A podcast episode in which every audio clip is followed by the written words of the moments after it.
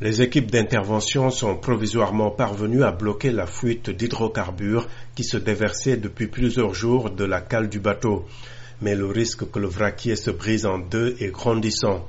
Les fissures se sont creusées. La situation est encore pire, a déclaré le premier ministre mauricien Pravin Jugno.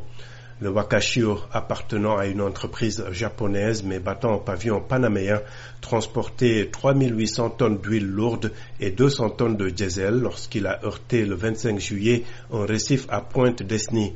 Situé sur la côte sud-est de l'île, ce récif est un joyau écologique connu pour ses sites de conservation classés internationalement, ses eaux turquoises et ses zones humides protégées.